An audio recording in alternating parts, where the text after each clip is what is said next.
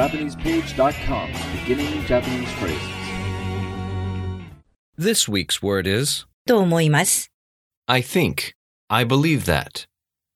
This is often said at the end of a statement to indicate the speaker's belief that statement is true. It can also be used to soften a declaration. Repeat after the speaker. と思います。と思います。と思います。 Example sentence マークさんは肉が嫌いだと思います。 I think Mark doesn't like meat. マークさんは肉が嫌いだと思います。マークさんは肉が嫌いだと思います。 Do you remember what と思います。 means?